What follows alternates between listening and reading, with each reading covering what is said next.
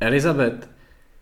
co pro tebe znamená K-pop a jak nahlížíš na výrok, že by mohl mít své vlastní léčivé kouzlo? No tak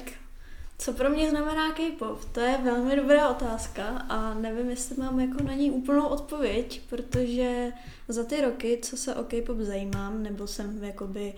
v tom K-pop světě, tak mám pocit, že ten vztah tomu kontentu a vůbec tomu, jak to funguje, mám různý a v každém věk, věku pro mě znamená něco jiného.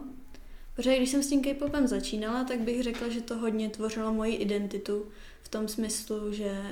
moc lidí jsem v okolí neznala, co by K-pop poslouchalo a nebo mělo rádo v podstatě. Málo lidí se jako zajímalo o azijskou kulturu a v podstatě jsem měla takový pocit, že když jako se o mě někde mluvilo, tak jo, to je ta holka, co poslouchá K-pop a bylo na to tak jako nahlíženo takovým jako ve špatném světle, ne jakoby v tom, že by to bylo něco špatného, ale spíš v tom, jako že lidi tomu nerozuměli, nevěděli, co to je. No a to se postupně jakoby ten můj vztah jakoby se měnil v tom smyslu, že dřív jsem do toho byla hodně jakoby, hmm, jak to říct, hmm, no jakože jsem se hodně zajímala nejenom o ten K-pop, ale vše, všechno, co to jako přinášelo, mm. celou tu kulturu, to, jak se to tvoří, to, jak ten systém funguje toho K-popu i co se týká tréninku, hodně o těch idolech, v podstatě o každé skupině, protože to bylo úplně něco nového. A s tím související i jakoby zábavný průmysl, co se týká různých show. A nebo i K-dramat, protože to s tím už taky jako tak nějak se nese. A potom už to se zase se od toho tak trošku oddálila, protože na jednu stranu už z toho bylo zase moc a moc toho nového a trošku i ten K-pop se sám určitým způsobem mění a dostával pod, podle mě i většího hypeu. Takže jsem zase byla trošku v takovém pozadí v tom smyslu, že pro mě to bylo vždycky jako i ten únik z toho světa, jako z toho stresu, co mám, jako by v rámci školy nebo práce. A bylo to spíš, že jsem poslouchala tu hudbu a zajímala se jenom o malý okruh těch skupin a teď už jako bych řekla, že to je stejně furt ta součást mě, že se k tomu ráda vracím, ráda o tom s někým mluvím a stále se jako o to určitým způsobem zajímám a je to něco, k čemu se jako ráda vracím v tom smyslu, že uh, se zajímám o všechno, co, co je okolo. Rozumím. Jak ty si hezky vypichla právě ty věci kolem, to já jsem tady víckrát na to narážel, že vlastně K-pop není nikdy jenom o té hudbě, že ať to porovnáme, ať už čistě se západním popem nebo i jinými žánry, tak tím, že K-pop může být hudebně definován všelijak a je těžko vlastně definovatelný jako žánr a je to spíše takový zábavní lomeno hudební průmysl, který klubí spoustu jiných věcí, což tohle je věc, kterou jsem neřešil několikrát, tak on to k sobě klubí právě tolik různých aspektů, že bych řekl, že to je když forma kultury. Já to rád přenávám k takovému jako punku, že punk máš jako životní styl a pak máš jako žánr punk rock, pop punk a takhle bych to přirovnal jako s K-popem, že nevím, jestli bych nutně řekl, že K-popeři mají nějaký jako svůj vlastně jako vizuální vzhled, jak, jak se oblíkají a tak jako pankáči, takhle jako zase nutně asi ne, když jistou formou by se dalo říct, že jsem hodně takhle si všiml na koncertech, nebo i slyšel, že když vlastně člověk jde na K-pop koncert, že tam může být sebou a že si je tam otevřený takhle v rámci té komunity, že asi něco na, na bázi LGBT plus komunity, ale nenutně v tomhle tom jako, že ohledu jako nějakých sexuálních eh, minorit a tak, ale že v podstatě tam člověk může být, být otevřený takový, jakým je, tím, že v podstatě tak nějak jako se dá počítat s tím, že se každý k tomu dostal nějak a že v podstatě je to takový nějaký únik toho, toho člověka od té reality a právě proto tam naráží na ten léčivý jako účinek, že to je v podstatě něco, jak má někdo třeba videohry, někdo jak má třeba jako, že rád dělá cosplay, se vlastně jako něčeho a tak, tak něco podobně přijde, že přináší i ten K-pop, a člověk může říct, že to hudba přináší jako obecně. A samozřejmě ano, když se člověk ponoří do hudby, a nebo ji tvoří, nebo hraje na něco, tak jako to je jistý aspekt taky tomuhle z tomu, ale právě to nabídne K-pop sám o sobě jako takovej, logicky, když se jedná o něco spjatý s hudbou, ale mimo to, jak to k sobě kloubí spoustu těch daných věcí a celkově koncept idolů je takový strašně unikátní jako prvek k tomu všemu a já jsem vždycky takhle ke K-popu přistupoval hodně sterilně a hodně, že jsem se zajímal čistě jako o ten průmysl, o to, jak, tu, jak ta produkce funguje a tak, ano. Měl jsem jakože svoji tady nějakou oblíbenou, jak to říct, uh, skupinku, ne skupinku, jako partu skupin, nebo jako nějaký okruh, jakože jak já vždycky říkám Big Bang, 21, Shupa Joyo, pak se tam přidávali další, třeba jako Blackpink je tady, má vlastně dlouhá životní cesta, a zároveň jsem se ale jako nikdy nestal takovým jako fanouškem, jako že jo, tyhle, jako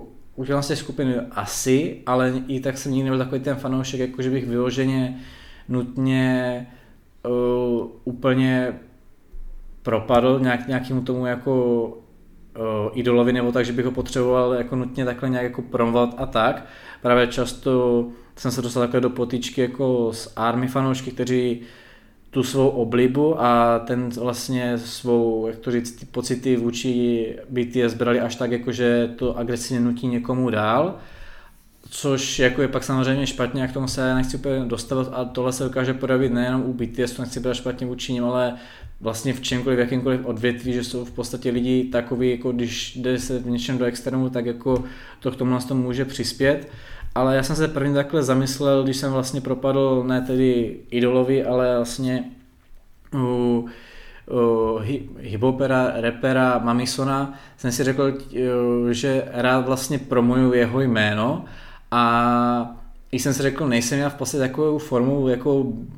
BTS fanoušek, že v podstatě cpu ostatním tady toho Mamisona, že ho v podstatě všude rád promují. Dokonce, když jsem začínal s K-pop tak jsem měl pravidlo, že vždycky tam musím zmínit nějakou zmínku o něm. Právě byť logo K-pop je koncipovaný, takže tam se odkazuje na čtyři generace, tak tím, že v podstatě uh, K-pop vznikal v průběhu čtvrté generace, tak jsem nevěděl, jako co za tu čtvrtou generaci vybrat. A tak jsem si řekl, že tam právě dám jako odkaz na Mamisona a tak jsem si tomu tom jakože řekl, že jsem měl jednak pochopení, že uh, ano, není dobře, když někdo je takhle jako agresivním fanouškem někomu něco cpe, ale zároveň, když někdo něco takhle jako hodně promuje, že to, že to má tak strašně rád, že vlastně tomu idolu tak propadl, protože ten koncept toho idolství takhle jakože je, byť teda Mamiso není idolem, takže to je úplně divný přirovnání, že zrovna on se pro mě stal takovým idolem. Ale jistou formou jako asi mimo takhle K-pop bych jediný tohle řekl, že jsem měl podobně s Lady Gaga. A mimo Lady Gaga jako mě snakl oblíbený umělce, ale fakt jako vždycky říkám jako, že mám Mamisona a Lady Gaga, co, co jsou takové jako, že kde se to takhle jako pocitují, ale furt to není jako unik od reality, je to takové jenom, že jsem si vyloženě jako řekl, že to, to mám jako takhle hodně rád a jistou formou bych se jich i zastával, po případě takhle nějak promoval, být nějak, nějak takhle do extrému, jenom u toho Mamisona tam je to takhle napadlo, ale tam hraje faktor toho, že Mamison je e, strašný troll a já taky rád trolím a tak jsem se prostě rád svezl na té vlně s ním.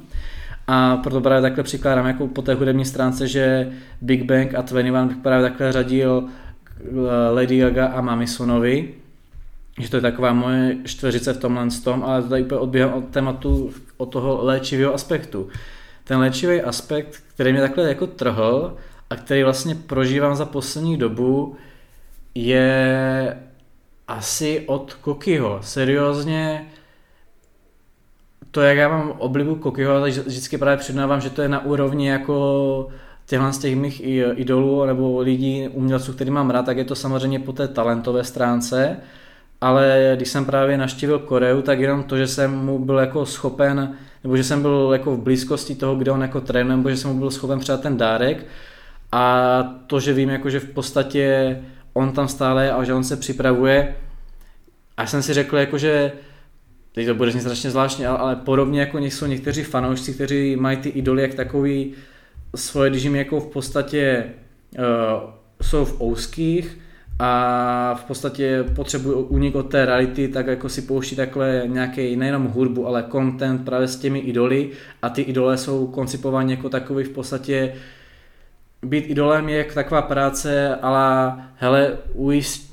ujišťují ty svoje fanoušky, že to bude dobrý. Dal bych třeba takhle příklad, když měla ze Slnšide členka Teon svůj fan meeting, tak tam přišel nějaký odporný fanoušek, který vzal její album, začal tam jako řvát a mlátit, že chce na ní číslo a podobně a tak což všechny jako rozrušilo a ona tam hned jako okamžitě reagovala, uklidňovala ty své fanoušky, jakože reagovala jak kdyby měla být taková máma opečovatelka. Což neříkám jako, že Kok je můj otec opečovatel, ale já bych seriózně Kokio přirovnal jak takový, jak kdybych měl svýho jako mladšího bráchu,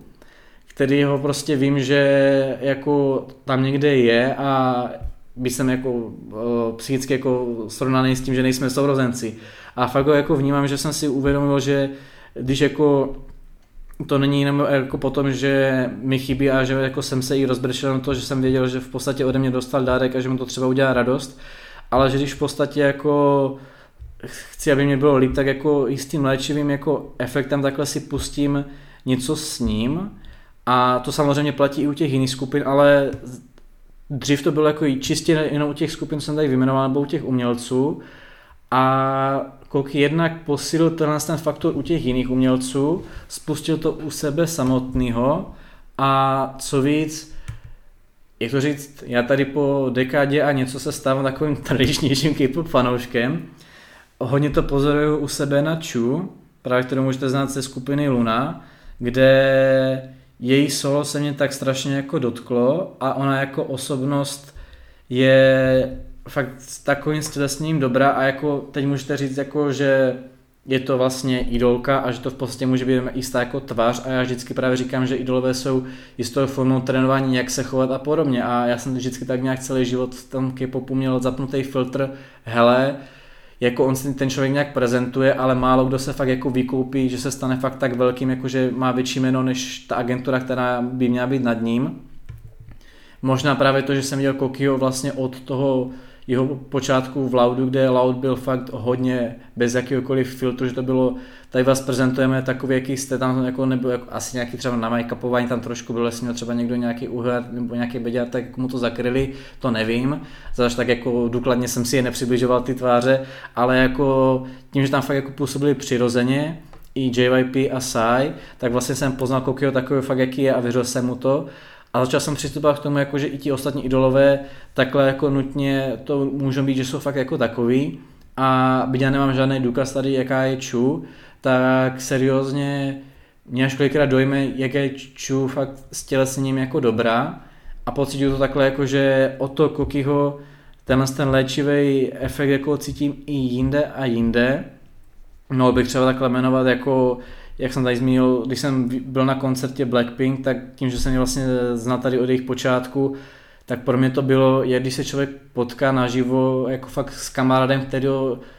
si, se kterým si psala, jako já jsem s nima nepsal, ale jak kdybych je v podstatě znal kus života, a já vím, že jsem znal v podstatě jenom jejich idol stránku, ale i s tou formou to bylo takový, tak se konečně s někým potkáš. Já nevím, já bych to možná přirovnal, to je úplně divný přirovnání, co mě teďka napadlo, jak v Piráty z Karibiku David Jones mohl jenom jednou za, jestli on to měl 10 nebo kolik let vlastně stopit na pevninu, tak jako asi něco takového, jako že se fakt po, to, po tolika letech s někým vidíš a bych to zní komicky, tak já si v podstatě uvědomuju na více a více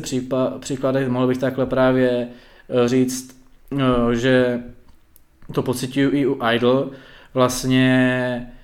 já extrémně uctívám a respektuji Sojon, ale co se týče podle téhle z té léčivé stránce, tak taky jako Sojon mám rád, ale Ugi tím, že mám asi slabost pro hlubší hlasy, tak tam můžou hrát tyhle ty preference jakožto taky roli, tak když si pustím video z Ugi, tak jako mi to jako zlepší náladu den, mám vyloženě uložený video, kde v podstatě jsou spolu jako Ugi a Chu, kde tam si spolu, jsou spolu nějakým jako rozhovoru v nějaké Chu show nebo v nějakém pořadu. A jako já vlastně nevím, kam tím mířím, chci, chci tím vlastně říct, že Koky ve mně zažil to, co vlastně většina K-pop fanoušků má tady jako, nepředstavujte si, že tím, já jsem si vědom toho, že Koky je o 10 let mladší a že je mu, já nevím, kolik mu teďka přesně, když to budeme počítat na korejsky, nebo, ne, nebo on se vlastně na korejský věk už nepočítá, ale že, jako ne, že bych si teda doma vystavoval jeho plakáty, ale když uh, vyšel Loud jakožto soundtrack se, se skladbami jakože album, tak vlastně nám vycházely kartičky vlastně těch účastníků já jsem teda Kokio nedostal, tak jsem si Kokio kartičku chtěl koupit a jo, našel jsem to na eBay na, od někoho z Koreje a ten člověk mi říká, jako, že mi to může poslat jenom přes DHL a že to vyjde, jako, že tu kartičku si se podával za třeba 100 až 200, ale že i s tím poštem já skrz to DHL, že všechno, že to vyjde prostě na nějaký litr něco. Já jsem řekl, hej, prostě je to Kokio kartička, tak prostě za to ty peníze dám. A takže tam mám takhle Kokio kartičku být takhle jako na k koncerty chodí takhle fanoušci, že mají takhle v různých jako těch, eh, jak, jak, jak to nazvat, přes krk takový ty, když jmenovky s těma kartičkami, tak takhle jako s kukým nechodím, protože jednak si nechci poničit a druhá jsem si jako tak nějak jako, jsem ani nevěděl, že to eh, se takhle jako dělá a teď když nad tím přemýšlím, by bylo seriózně, by se mě lidi ptali, co to je, bych řekl, vy nevíte, to je kuky, počkejte, přijde na scénu, ukáže vám. Ale jako tímhle jsem chtěla vlastně tak nějak dojít, že já vlastně tady dekádu let trávím jakožto takový fakt profesionální K-pop fanoušek formou toho, že jako všechno beru s odstupem, zaměřuji se na produkci, ekonomickou stránku, systém, historii, to, jak co funguje a podobně. A Koky tady ve mně zažehl to, co v podstatě většina K-pop fanoušků, to, co jsi popsala, že pro tebe byly ty první roky, nebo já jsem se i v průběhu těch deseti let zajímal takhle, takhle jako hlouběji, ale ta emoční stránka tam byla, jak když taková obalená v bublině a Koky, jak kdyby tu bublinu praskl. A já teďka zažívám to, co vlastně zažívali všichni v průběhu toho svého, dejme tomu, dospívání, když si ty to povídal v těch svých mladších letech. A já to zažívám teďka, no a to je v podstatě všechno, k čemu já jsem tady chtěl nějak dojít. Tohle to měl být takový vyloženě kratší díl, já jsem se vlastně chtěl zeptat, jako jak jsi to měl ty, abych to mohl porovnat se svou stránku, abych tady vlastně nepovídal jak tady vlastně promují svoje oblíbené skupiny a jak tady zbožňují Kokio, protože to tady všichni už slyšeli. Každopádně to je ode mě vše. Mějte se, smějte se. S Elizabeth se taky můžeme rozloučit, takže vem si Ahoj. slovo. A to je ode mě vše a čau.